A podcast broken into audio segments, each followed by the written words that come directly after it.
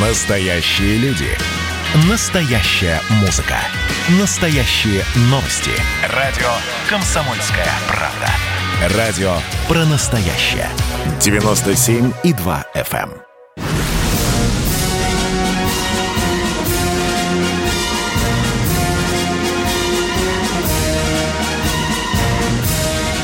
Радио «Комсомольская правда» военное ревю полковника Баранца.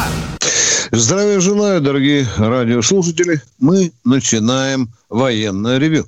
А это значит, что с вами не только Виктор Баранец, но и... Михаил Тимошенко. Здравствуйте, Здравствуйте. товарищи. Товарищи, Страна. она Слушай. Поехали, Виктор Николаевич. Дорогие друзья, я сегодня дежурный, как водится, ему разрешается в первой части поболтать немножко с вами для разогрева. Ну, я, как всегда, традиционно, ритуально возвращусь к некоторым историческим темам, ну, прежде всего, конечно, военного плана. Потом обязательно поговорим о современной армии, что там у нас происходит. Ну, а потом отвечу на вопрос, должна ли армия участвовать в политической э, борьбе. Итак, э, давайте, пожалуй, начнем э, с исторической э, даты, дорогие друзья. Сегодня 90 лет военно-транспортной авиации. Мы, конечно, от всей души поздравляем этих героических людей, хотя и понимаем, что хотелось бы видеть военно-транспортную авиацию в гораздо лучшем состоянии. Кто знает истинное положение дел, тот поймет, почему я так сказал. Но, тем не менее, Ребята, э, как там у вас авиаторов говорят, чтобы количество взлетов равнялось количеству посадок. А Это Северный 90 флот? Да, да, да, Северный флот мы сегодня э, будем э, тоже чествовать немножко позже. Это тебе, Миша, представляется, чтобы я тут по-хамски все время сожрал, да. Ну что, дорогие друзья, 1 июня 1725 года был утвержден орден Александра Невского. За Петр планировал или намеревался отдавать этот орден за выдающиеся военные заслуги, но не успел. А потом все-таки орден сохранили, и Екатерина, которая пришла к власти после него, ничего не придумала лучше, как первым орден присвоить себе.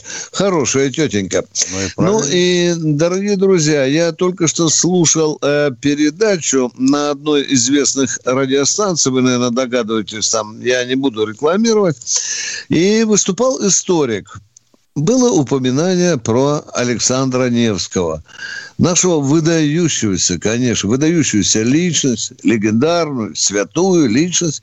И вот этот историк, выступая на «Эхо Москвы», сказал, что когда Александр Невский поехал к хану, вот представляете отношение к исторической русской личности, он ползал на коленях перед ханом. Я злой человек. Я злой человек, и я люблю, если мне в зубы дадут, я отвечаю в три раза сильнее. Так вот я скажу, уважаемый историк, вы сегодня вылизывали анальное отверстие у Хамацы. Вам не противно? Пока. До свидания. Ну что, дорогие друзья, 1 июня 41 года Рихард Зорге, вы знаете его, по-блатному говоря, э, кличка Рамзай, легенда у него была такая, он передал в Москву телефонограмму секретную о том, что немцы нападут на Советский Союз во второй половине июня. Ну и теперь еще как более У актуальным... таких телеграмм было аж да, четыре да, штуки, да. все время назывались разные сроки. Да. Ну, вот это одна во второй половине. Ну, надо было, конечно. Я не знаю, почему. Ну, это уже другой разговор. Верили, не верили. Там Сталин, ты знаешь, писал такие слова там. Не, а на почему ша- нет? На шифровка. Директива Э, была да, в да. середине июня развернуть командные пункты Да. фронтов? Была. Войска стали выдвигать из глубины э, к э, границе? Было. Да. Мы опоздали на три недели. Мгм. Да, опоздали к великому сожалению. Дорогие друзья, вчерашнее заявление министра обороны России э, Сергея Шойгу наделало очень много шума, э, скажем так, в либеральной части нашего общества. Он сказал, что на стратегическом западном направлении будет развернуто 20 соединений. Как всегда, недобросовестные журналисты оборвали фразу министра, поскольку за соединениями чувства еще звучали части и подразделения. Это принципиально меняет дело. А больше того, он же сказал, да. что все останется в пределах миллиона. Да, да, да. А тут уже, Миша, пошло. Сейчас наших мальчиков дорогих будут стадами загонять в армию. Ага. Ведь Шойгу надо 300 тысяч мяса, понимаешь? Ага. Да, да. Вот это вот, дорогие друзья, мелко пережевывайте то, что вам часто э, в вонючем виде подкидывает. А еще крикнули про 50 кораблей, которые да. мы направили к восточному побережью США, а потом стали кричать, не-не-не, в Берингов пролив. Это, конечно, забавно. С грушей.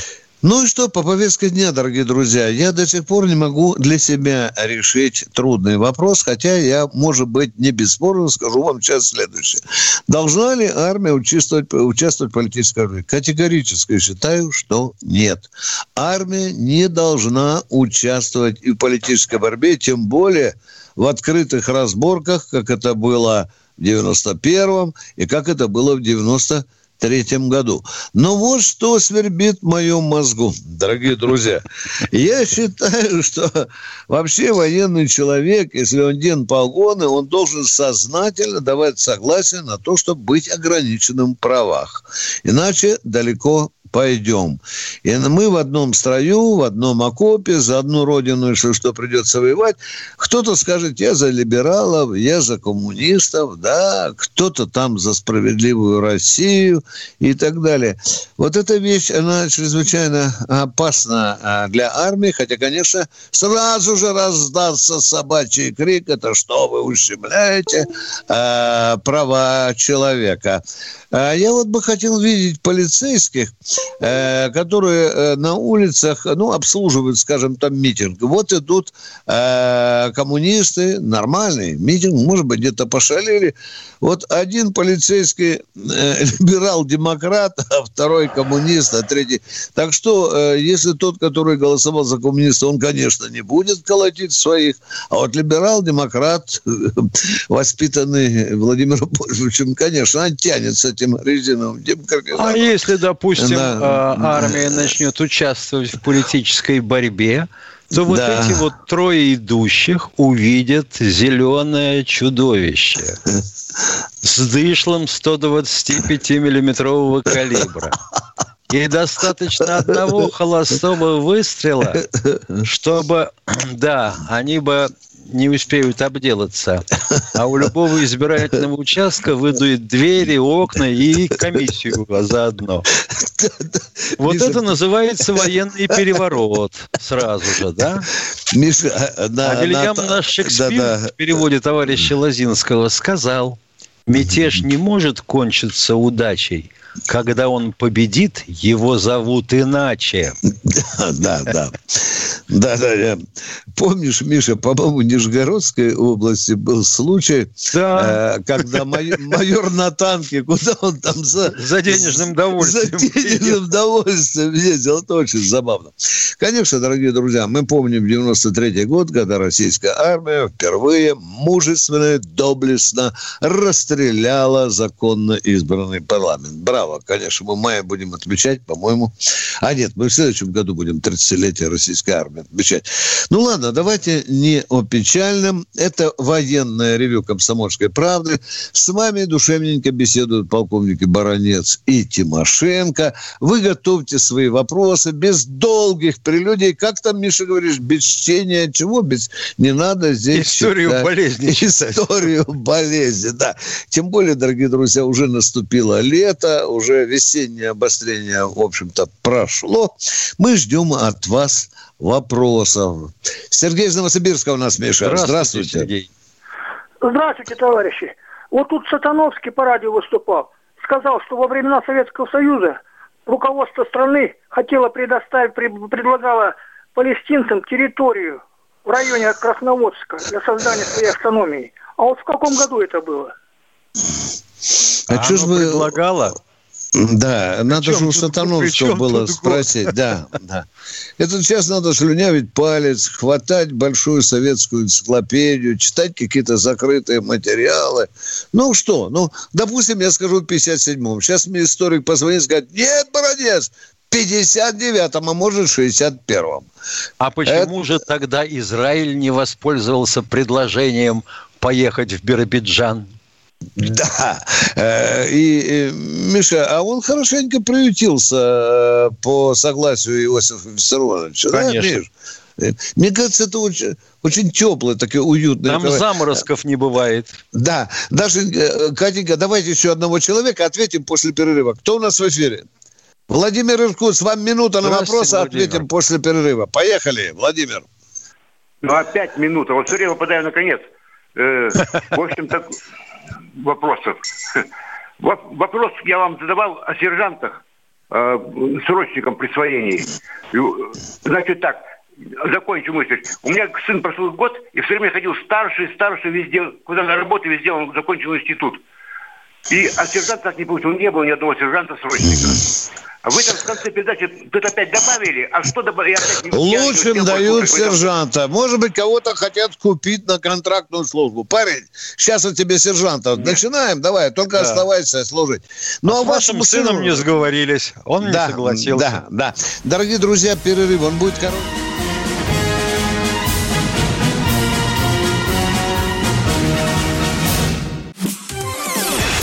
Радио «Комсомольская правда» — это Настоящая музыка. Я хочу быть с тобой. Напои меня водой твоей любви.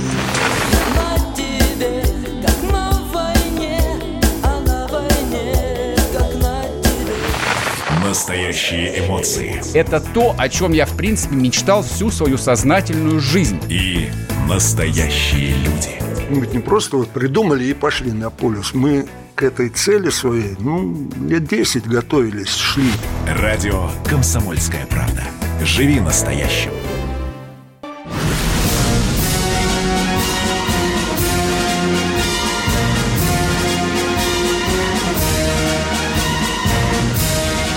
Радио «Комсомольская правда» военное ревю полковника Баранца. С Баранцом здесь и Тимошенко. Миша, я на прошлой неделе говорил с начальником штаба а, полка ПВО и спросил его, а у вас э, призывники служат, служат. Вот он прослужил 12 месяцев. Кому вы сержанта даете? Он говорит, мы даем сержантов тех, которых присмотрели, как ты говорил, куда, Миша? В контрактике, контракт, да? На контракт, конечно. Парнишки через два месяца увольнятся, он получает сержанта. Миш, а психологию можно понять, да? Он уже начальник, правда, да? С одной Смотришь, стороны, да. да. С другой да. стороны, это немножко другие деньги. Ты их начинаешь сразу да. ощущать в течение двух да. месяцев. И какого да. хрена ты пойдешь на гражданку искать хотя бы одно из тех 25 миллионов высокотехнологичных рабочих? Да. А вот тут отец говорит, мой сын э, закончил вуз, но уволился э, рядовым. Э, отец, не обижайтесь. Мальчики, которые закончили вуз, ну, в армии служили, извините за это слово матерно, размандяем. Понимаете, были. Я не говорю, что это ваш сын. И потому какой там вопрос, а, не то что о сержанте, а ефрейторе. Второй вопрос у вас. Здравствуйте, вы в эфире, Нет, пожалуйста. Возвращаясь к первому вопросу, суть такая. Его всю службу ставили старшим, старшей команды, старшей работы. Ну что, дорогой мальчик, ну старшим копать вот. могилу, вот, копать поросят, яму для поросятку. Ё-моё. А, а если он подойдет к командиру и скажет, я бы хотел остаться на контракт. Ну, да. Вот его везде старшим, старшим назначали. Да, да, да. стаж, э, звание не дали. Ну, красить забор старшим, ну а как же, кто-то должен же быть, да. Поехали, что за второй вопрос? Вот, второй вопрос. Значит, вот опять же в той же передаче, там, что в царские времена, офицерское звание ввели, все, Росгвардия, у меня вопрос, гвардия. Гвардия, понятие э, здесь, значит, особые силы, которые были на, допустим, в резерве, на страже. Их бросали уже когда, допустим... Но почему в резерве? Была лейб-гвардия, это... Не подождите, почему вы в Гвардия, резерве? которая- Зачем, дур... Зачем дурачите народ? В резерве. Гвардия, Они- ну где она в резерве была? Где? Ну не в резерве. Когда уже было такое положение... То в резерве, то не в резерве. Спасибо, что Теперь вопрос согласились. такой. У меня вопрос Ой, такой. блин. Росгвардии дали, название Росгвардия. Она занимается э, функцией, как сказать, жандармерия. Жандармы были в России. Гитлер, вы еще назовите, что они гитлеровские Они функции. Да, жандармы, да. они Это кровожадные Подождите, убийцы. Подождите, пожалуйста. Да. Подождите, пожалуйста. А вот американская национальная гвардия, она что? Спрашиваю. Ну говорите, Она да. что? Не могу Да. Понятие гвардия это есть гвардия, а жандарм это... Ой, твою Это, это ваше понимание, Ну, а да. есть мировое понимание, принятое хорошо. в Европе, в мире и так далее. Это ваше понимание. к вам. Тем более вы уже оскорбляете, что это жандармерия, да, и так далее. Да, ну, Кровожадные убийцы, да? Было должность, это функция, функция. Должность, жандарма, не надо путать должность и функцию, Слушайте, во-первых. не А несите во-вторых, пургу. а во-вторых, вот я хотел бы вас спросить, если уж вы такой поклонник исторической справедливости, а в Советском Союзе были войска охраны тыла? Раз. Со- Советскому охрану тыла? Ну, не Два. знаю, тыла не знаю. Три. Мгм. Не за счет. Не за счет. Алис А Гросс Капут. Союз? В Советском Союзе такие функции выполняла милиция. И все. О, вот у вас странное отношение к истории Советского Союза. Судя по Миша, а что, э, вы- милиция, э, Милиция Миша, я- охраняла. Ядерные головки тоже милиция охраняла, да, Миша? Милиция охраняла тылы. Ядрит твою вдрит. Это ж надо. Все, мы заговорились, по-моему, Миша. Ну, очень- зато у- понятно, с кем имели дело. Да, Спасибо да, большое да. за звонок. Спасибо. Миша Здравствуйте, Тёшка. Михаил из Москвы. Слушаю Алло, вас, здравствуйте, тезка. э, полковники. Э, Скажите, пожалуйста, вот у меня два вопроса. Первый вопрос. Вот педагог при Сталине, вот э, это правда или нет, что при Иосифе Виссарионовиче учитель, отработавший в школе 20 лет, получал орден Трудового Красного Знамени. Если он 25 лет, то орден Ленина, а 30 – второй орден Ленина. Учителя, Моя тетя проработала 50 лет, в том числе подождите, ничего ну, не не получила. Да, да. Не, не, 25 не все получали. Боюсь, Алло. что это сложили Ну, в кучку подождите. педагогов и офицеров. Да, э, дорогой Алло. мой человек, не Ну, все. если отработав 25 лет, они могли выходить на пенсию, как и военные. Мгм. Я вот сегодня прочел, что обязан делать преподаватель, а, пришедший э, работать в в школу начальную, то есть первые классы. Мама дорогая, там надо не орден Ленина давать, а орден Андрея Первозванного. Но это было или нет? Не было. Второй А историки- вопрос у вот вас, историк пожалуйста. говорит, что было такое при Сталине. Второй. Ну, мало чего говорят, дорогой мой А человек. Надо источник. Вот э, э, могли бы вы немножко вот, э, как бы в какой-то передаче посвятить э, генерал-полковнику Бамсерову Юрию Георгиевичу, это командующему дальней авиации, впоследствии заместителю министра э, гражданской авиации СССР. В том большой Мамсуров? прошел. И, и как бы вот Хорошо, интересно. Это мы вас, мы вас поняли, дорогой мой человек. Представляете, это вам интересно. Но еще, может, 20 человекам будет интересно. А ведь у нас же слушают миллионы людей, скажут, ну, ну, Ну, кто-то сейчас позвонит, а я захочу Хорошо, Пупкина, хорошо. да. Согласен Да. с вами. А могли бы тогда Михаил Владимирович сказать такую вещь, почему вот э, подводные лодки, да, вот делают все с толкающими винтами, не с тянущими. Почему вот так? Потому что он эффективней. Ничего подобного. Опа-па-па-па-па-па. Здравствуй, Вот и тетя, ха-ха-ха, Новый я год. тоже могу посмеяться, ничего подобного. Поцелуй меня. Это дискуссия, дорогой мой человек. Это дискуссия. Стакан Не наполовину полон или пуст. не Не пусть нам не надо нести сюда провинциальную хреновину. Ну, Дорогой вы мой, мы вам представьте себе, хорошо, вы на носу лодки поставили тянущий грибной винт. Вы э, сечение лодки в Миделе представляете? Представляю. да. Сколько? Представляю. 13-15 метров, правильно? Ну, в диаметре, да, где-то так, да. Ну, вот так вот. И что, вот вся мощь грибного винта будет расходоваться на то, чтобы лодку толкать назад? Почему назад? Тянуть вперед. А тянет вперед она за счет чего? За счет того, что воду пере- перемалывает и гонит назад. Так эта вода будет упираться в лоб подводной лодки. Ну, Ну, не будет она сейчас втекать. О, боже. М- Миша, мы заплутались с этим Понятно, вы человеком. с ней договорились, Да, с да, водой. Да, Спасибо, да. я понял. Да, спасибо. Катенька, кто у нас в эфире? Кана- Здравствуйте, Ренат из Казань. Казани. Здравствуйте, Ренат. Казань плохо слышит. Здравствуйте. Здравствуйте, товарищи офицеры. У меня вопрос Здравствуй, такой. товарищ Ренат из Казани. Здравствуй, Ренат из Казани. Здравствуй.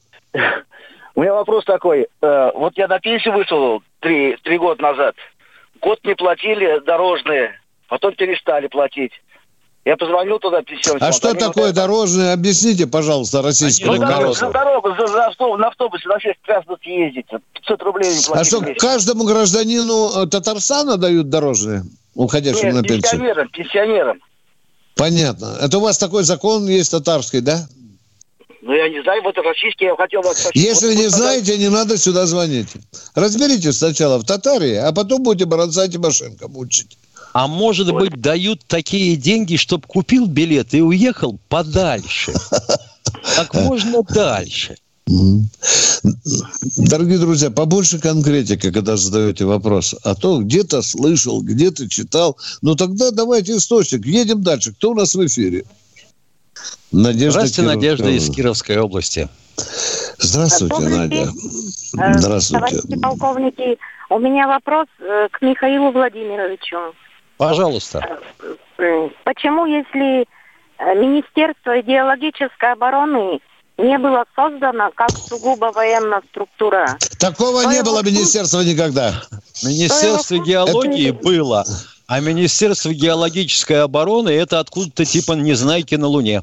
Это что-то новое, да. Успенская бы упала от, от радости. ну, значит, не дочитывать хочу, правда. Да, дочитывайте, дочитывайте материал. Такого министерства Ждем никогда вопроса. не было. Да, да. Прочитаете, звоните. Военно, что его функции не, преданы, не приданы были, скажем, ФСБ, Минобороны, погранвойскам. О, это запутанный Ну вопрос. что вы правы. Министерство геологии занималось, вообще говоря, разведкой и оценкой полезных ископаемых. Так. Все. Точка, конец вопроса. И все, да? И все, Никаких, да. никаких А норок второй оно не копало. можно? Хорошо, спасибо. Второй вопрос можно? Да. Можно. Почему упразднили очень нужные для обороны структуры? Разве ускоренно гражданская оборона и ДОСАВ не должны готовить сейчас и обучать все население? Готовят они А, по готовят. 13 тысяч, готовят для Нет. армии людей. Было и 30 ДСАФ, да, сейчас 13. А когда-то было так, что каждый второй летчик у нас э, в советских вооруженных силах был выходцем из ДСАФа. Мгм. Вот сейчас где-то 13-15 тысяч через ДОСАФ, пацаны, которые идут в армию, готовятся. Точка. Кто следующий у нас в эфире, дорогие друзья? Андрей из Питера. Здравствуйте. О, здравствуйте, Андрей. Андрей, задайте вопрос, а ответ получите после перерыва. Поехали. Полминуты. Поехали. Спит. Ну, поспи, дорогой Питер, подремай. Всего хорошего. Дорогие друзья, готовьтесь, Питер, готовьтесь. Может быть, поздно включается зажигание, хотя тут недалеко. Э, Баронец и Тимошенко принимают звонки в военном ревю «Комсомольской правды». Наш телефон 8 800 200 ровно 9702. Мы уходим на перерыв. Он будет 2-3 минуты. Так что готовьте вопросы.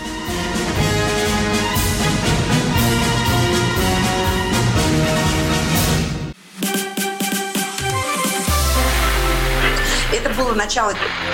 Это действительно история, которая будоражит. Так вся страна обалдела.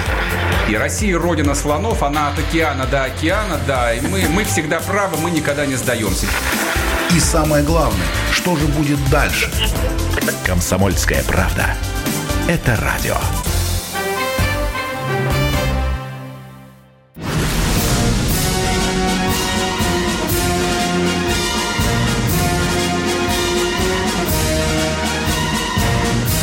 На радио «Комсомольская правда» военное ревю полковника Баранца. Здравия желаю, дорогие радиослушатели. Здесь не только Баранец, но и Михаил Тимошенко. А мы продолжаем принимать звонки. Может быть, Питер... Про... Руслан Руслан из Екатеринбург. Екатеринбурга. Одну секунду, я сейчас отвечу на вопрос из чата. Уважаемый господин Никто, я видел ваш вопрос, заданный дважды. Извините, что отвечаю не сразу. Да, американцы начинают списывать истребители пятого поколения F-22. Неудачная оказалась машина, не оправдала надежд. Он же Раптор, по-моему, да? Он же Раптор, да. Да. А мы принимаем звонок. Кто у нас? Кто у нас, Катенька? Алло. Руслан Здравствуйте, Руслан из Екатеринбурга. Здравствуйте. Нужен совет. Несколько лет разыскиваем родственника ветерана Великой Отечественной войны. Он э, прошел всю войну, но ситуация следующая. В 39-м он ушел на срочную службу. В 41-м, значит, получается, автоматически попал на фронт. А, вернулся уже с японской, уже там по- по- почти в 46-м. А, долгое время еще прожил по полной программе, а сейчас ринулись в архивы, и нигде его нет. Были в архивах, значит, в районных, в городских, зап- запросы делали федеральные, вообще ничего нет. У него куча орденов было, куча всего, и везде тишина. Вот что делать в этой ситуации? А в каких войсках, вы не знаете, он Не э, знаю, был? и дело, он умер еще, все, получается, в 60-х. Сейчас как раз А в Подольск понять, обращались, да? В Подольск обращались? В Подольск, э, ну, скорее всего, да, потому что это федеральная, которая... да, Не-не-не, это нет, нет. не так. Если он служил в рабоче-крестьянской Красной Армии, то это Подольский архив. Если он служил в войсках НКВД, в пограничной охране или чем-нибудь подобном и такого же рода, вот это обращаться надо в архив ФСБ.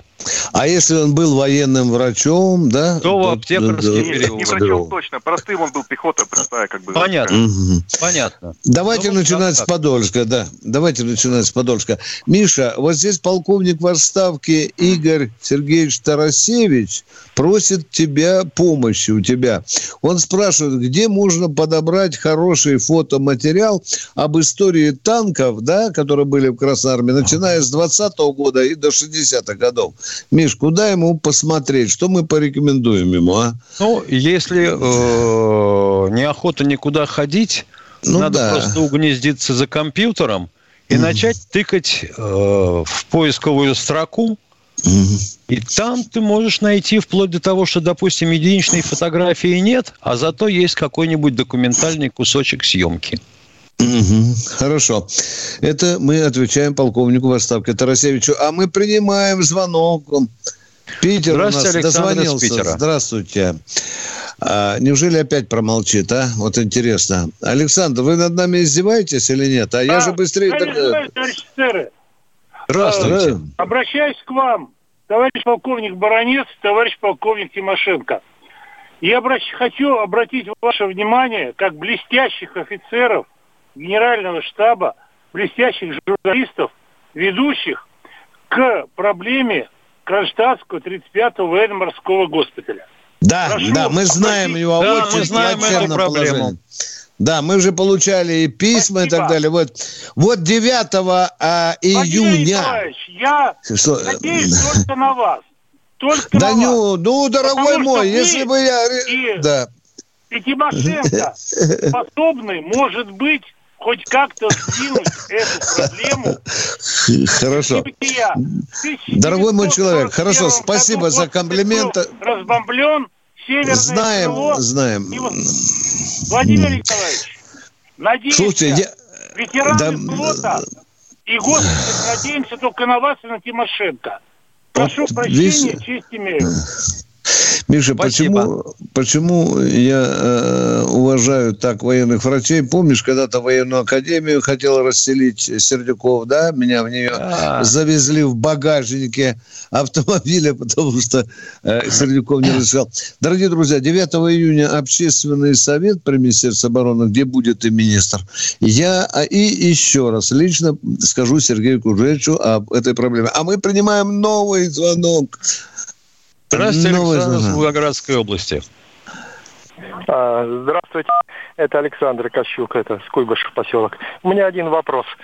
Э, В августе, когда вот Грузия немножко повоевала, единственный вопрос такой. Кто-нибудь ответил за гибель наших миротворцев именно из руководства Грузии? Так бы, по-моему, говорили. Да что вы, да нет, что нет, нет, нет. конечно. Нет, ну что. Никто. Их наоборот, Значит, 200 их наградили, погибло. дорогой мой человек, их наградили за героическое убийство миротворцев.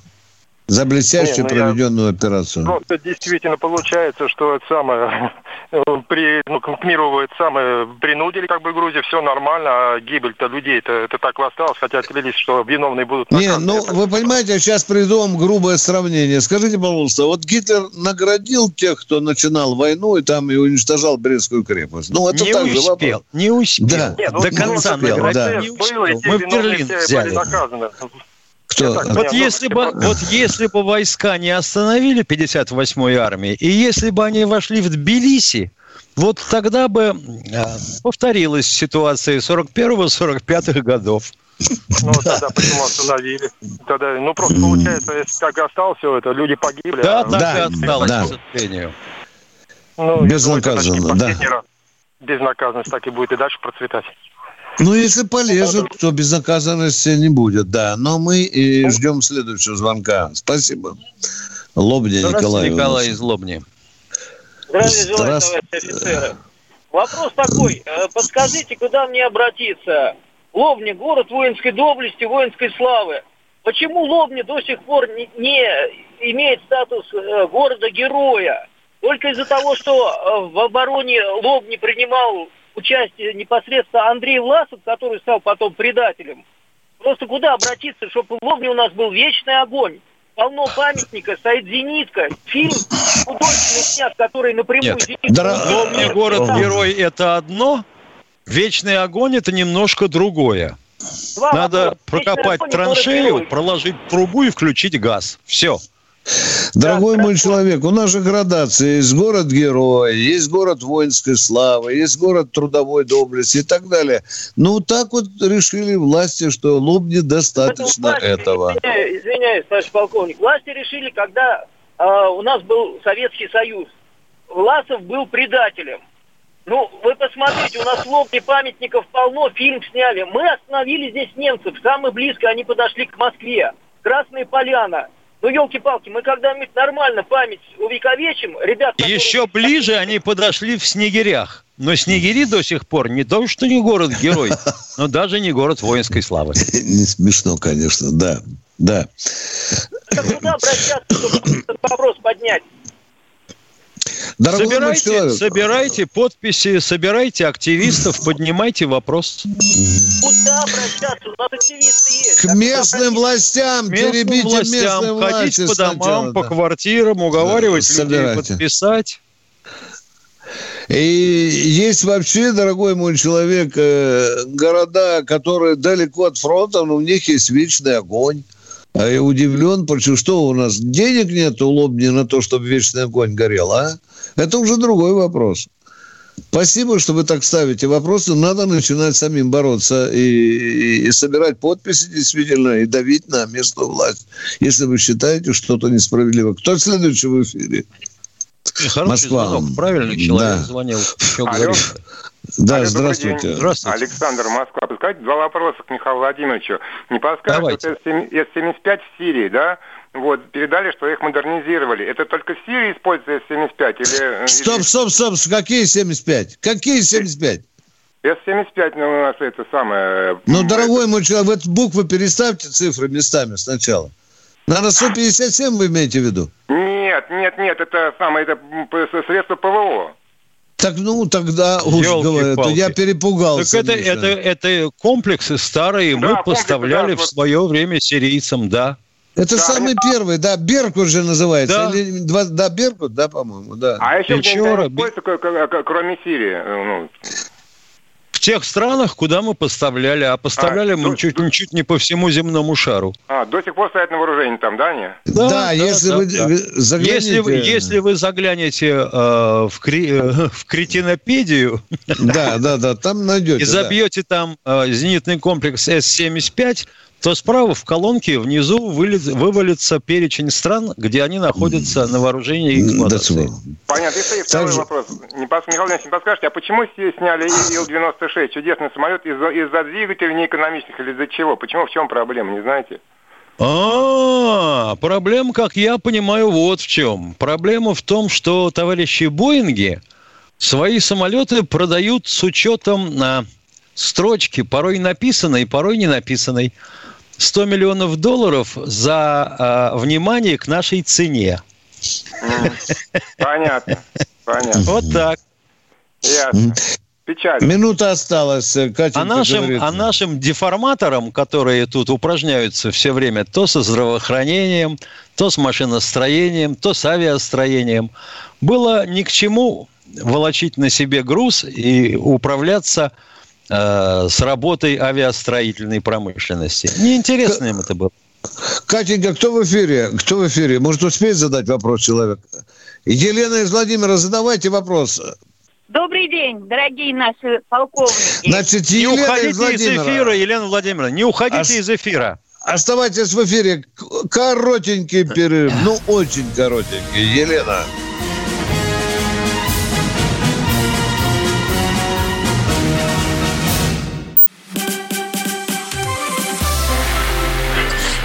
Начало Это действительно история, которая будоражит. Так вся страна обалдела. И Россия родина слонов, она от океана до океана, да, и мы, мы всегда правы, мы никогда не сдаемся.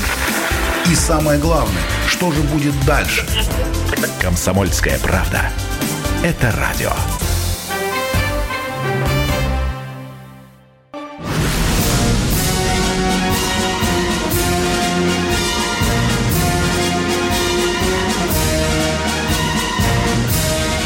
Радио «Комсомольская правда» военное ревю полковника Баранца. Здесь же с вами, напоминаю, полковник Михаил Тимошенко. Самая сексуальная песня на радио «Комсомольская правда», я считаю, с этого дня. Это «С каждой секунды хочется двигаться быстрее». А мы продолжаем принимать звонки. У нас, по-моему, дама. Елена из Владимира, здравствуйте. здравствуйте еще раз. Еще раз добрый день, дорогие полковники. У Добрый. меня такой вопрос. Были ли случаи в армии среди учащихся военных учились принуждение к участию в праймерис Единой России? Я таких случаев не знаю. Я знаю одного большого человека, военного кадра, который участвовал в праймерис. А вот были ли принуждения? А с какой, кстати, безвестный курсантик задроченной программой должен участвовать в праймерис? Вот скажите мне, пожалуйста, а? Вот рассудим, давайте так, мозги, по- пораскинем Зачем, зачем да. он нужен Единой России? Да. Это просто показать, ну, что... Да, да вы извините, пожалуйста, там толпы желающих в праймерис поучаствовать. Нет, нет, это какой-то Ну, экзотичный знаете, вопрос, бывают- даже были такие странный. ситуации, что все должны голосовать за одного человека. Подождите, мы с вами говорим о курсантах, которые заставляют участвовать в праймерис. Мы вам ответили, мы такими фактами не располагаем. располагаем. Мы знаем одного генерал-полковника, который участвовал в. Всё. принудили. Да, да, все. Ну, а так, ну, ну, извините, пожалуйста, у нас там сколько, 13 тысяч, что ли, курсантов? Да. Это что, вот, будем выбирать э, какого-то безвестного Ваню Худорошкина. Иди, Ваня, на, на- стань на праймер. Да тебя же никто не знает. Он же сидит в закрытой зоне, а? Все, точка. Э, Разговор закончен, идем дальше. Кто следующий? Любовь Воронеж. Здравствуйте, Любовь из Воронежа. Алло, здравствуйте. Вот на сайте Здравствуйте. «Подвиг народа» я нашла своих родственников. И там вот так все подробно описано, кто сколько танков подбил, кто сколько фашистов убил. Мне вот интересно, кто же во время боя вел такую статистику, что вот каждого человека учли? А есть такая должность, э, была такая должность при начальнике штабе, который заполнял документы после каждого боя, если позволяла обстановка. Да, да. Ну, это Сколько чего ну, было уничтожено? Вот я, конечно, Дорогой мой, не дорогая моя, вот скажите, пожалуйста, ну где же такой был идиот, который после боя переписывал, кто убит, кто ранен? Вот как могли вот Нет, нет, переписывать? нет. а, а, сколько, а? сколько он танков подбил, сколько он фашистов убил? Ну кто вот такой Ну, э, э, изв- извините, пожалуйста, я не знаю, кто фашистов, но танк подбитый – это событие. Понимаете? Оно же не могло быть без свидетелей. Правильно? Были Даже во командиры, время были боя, подчиненные. даже во время боя, после боя, вот они записывали все, да? Конечно. Конечно. Дорогая моя, если рядом со мной в окопе с противотанковым ружьем стрелял Сидоров, и я видел, что он подбил немецкий танк, да, и справа, и слева. Ведь так же от балды же не писали. Кто-то Но же мне подбил кажется, этот танк. Там настолько страшно было, что там Ну, это уже, это уже было. лирика, понимаете? Там тогда вообще давайте э, закроем все Ну вот данные. давайте м, для дамы поясним. А, полоса обороны взвода 300 метров. Командир взвода лейтенант. Он же видит, кто у него прет в этой полосе, кого они подбили и сожгли. Правда? Мгм. Ну вот. Спасибо. Э, э, У меня, конечно, я, я бы хотел быть честен перед вами. Меня, конечно, тоже вызывает вот по количеству убитых, да, зачастую. Там, конечно, там были, конечно, вопросы. Там, Дело в том, да, Виктор да. Николаевич, если Да. не изменяет память, каждому статуту ордена со временем издавался комментарий, где было написано, что вот красную звездочку давать за столько-то подбитых танков. Ну да, да, да. Как за и за самолеты, уничтоженных, помнишь, да? уничтоженных, да, долговременных э, Да, а, вы сооружений. тоже, да. Ну вот. И эти- старались, эти- так, чтобы, старались так, чтобы уложиться. И эти менялись, конечно, условия. Помнишь же, да, там сначала там за 5 самолетов, потом за 10 давать. Кто у нас в эфире, дорогой мой э, человек, э, Катенька? Здравствуйте, Валерий из Ростова. Желаю, товарищ полковники. Э, у меня э, раз предложение можно? Конечно.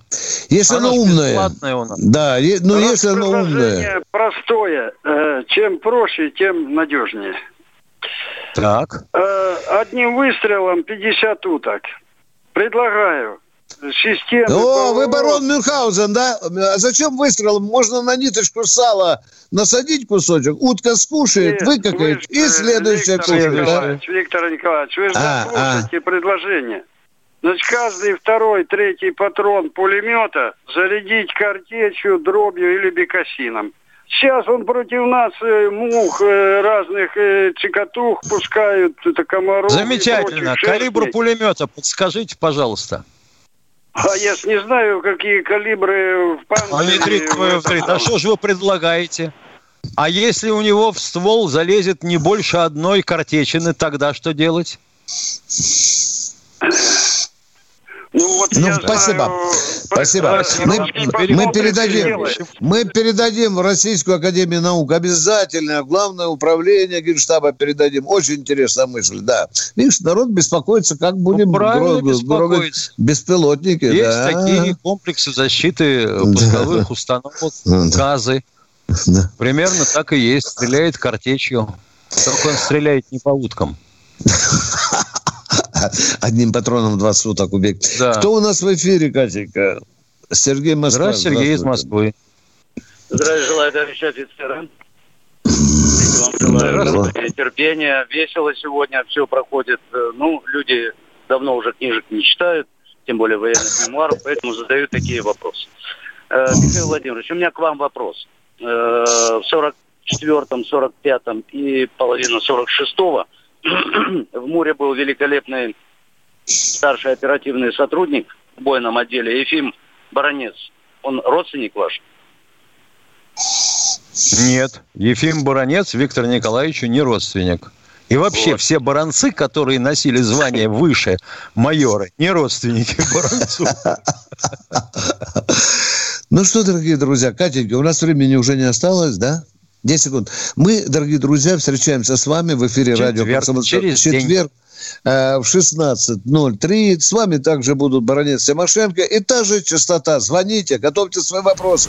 Всего вам доброго. До Всего свидания. доброго. Счастливо, Виктор Николаевич.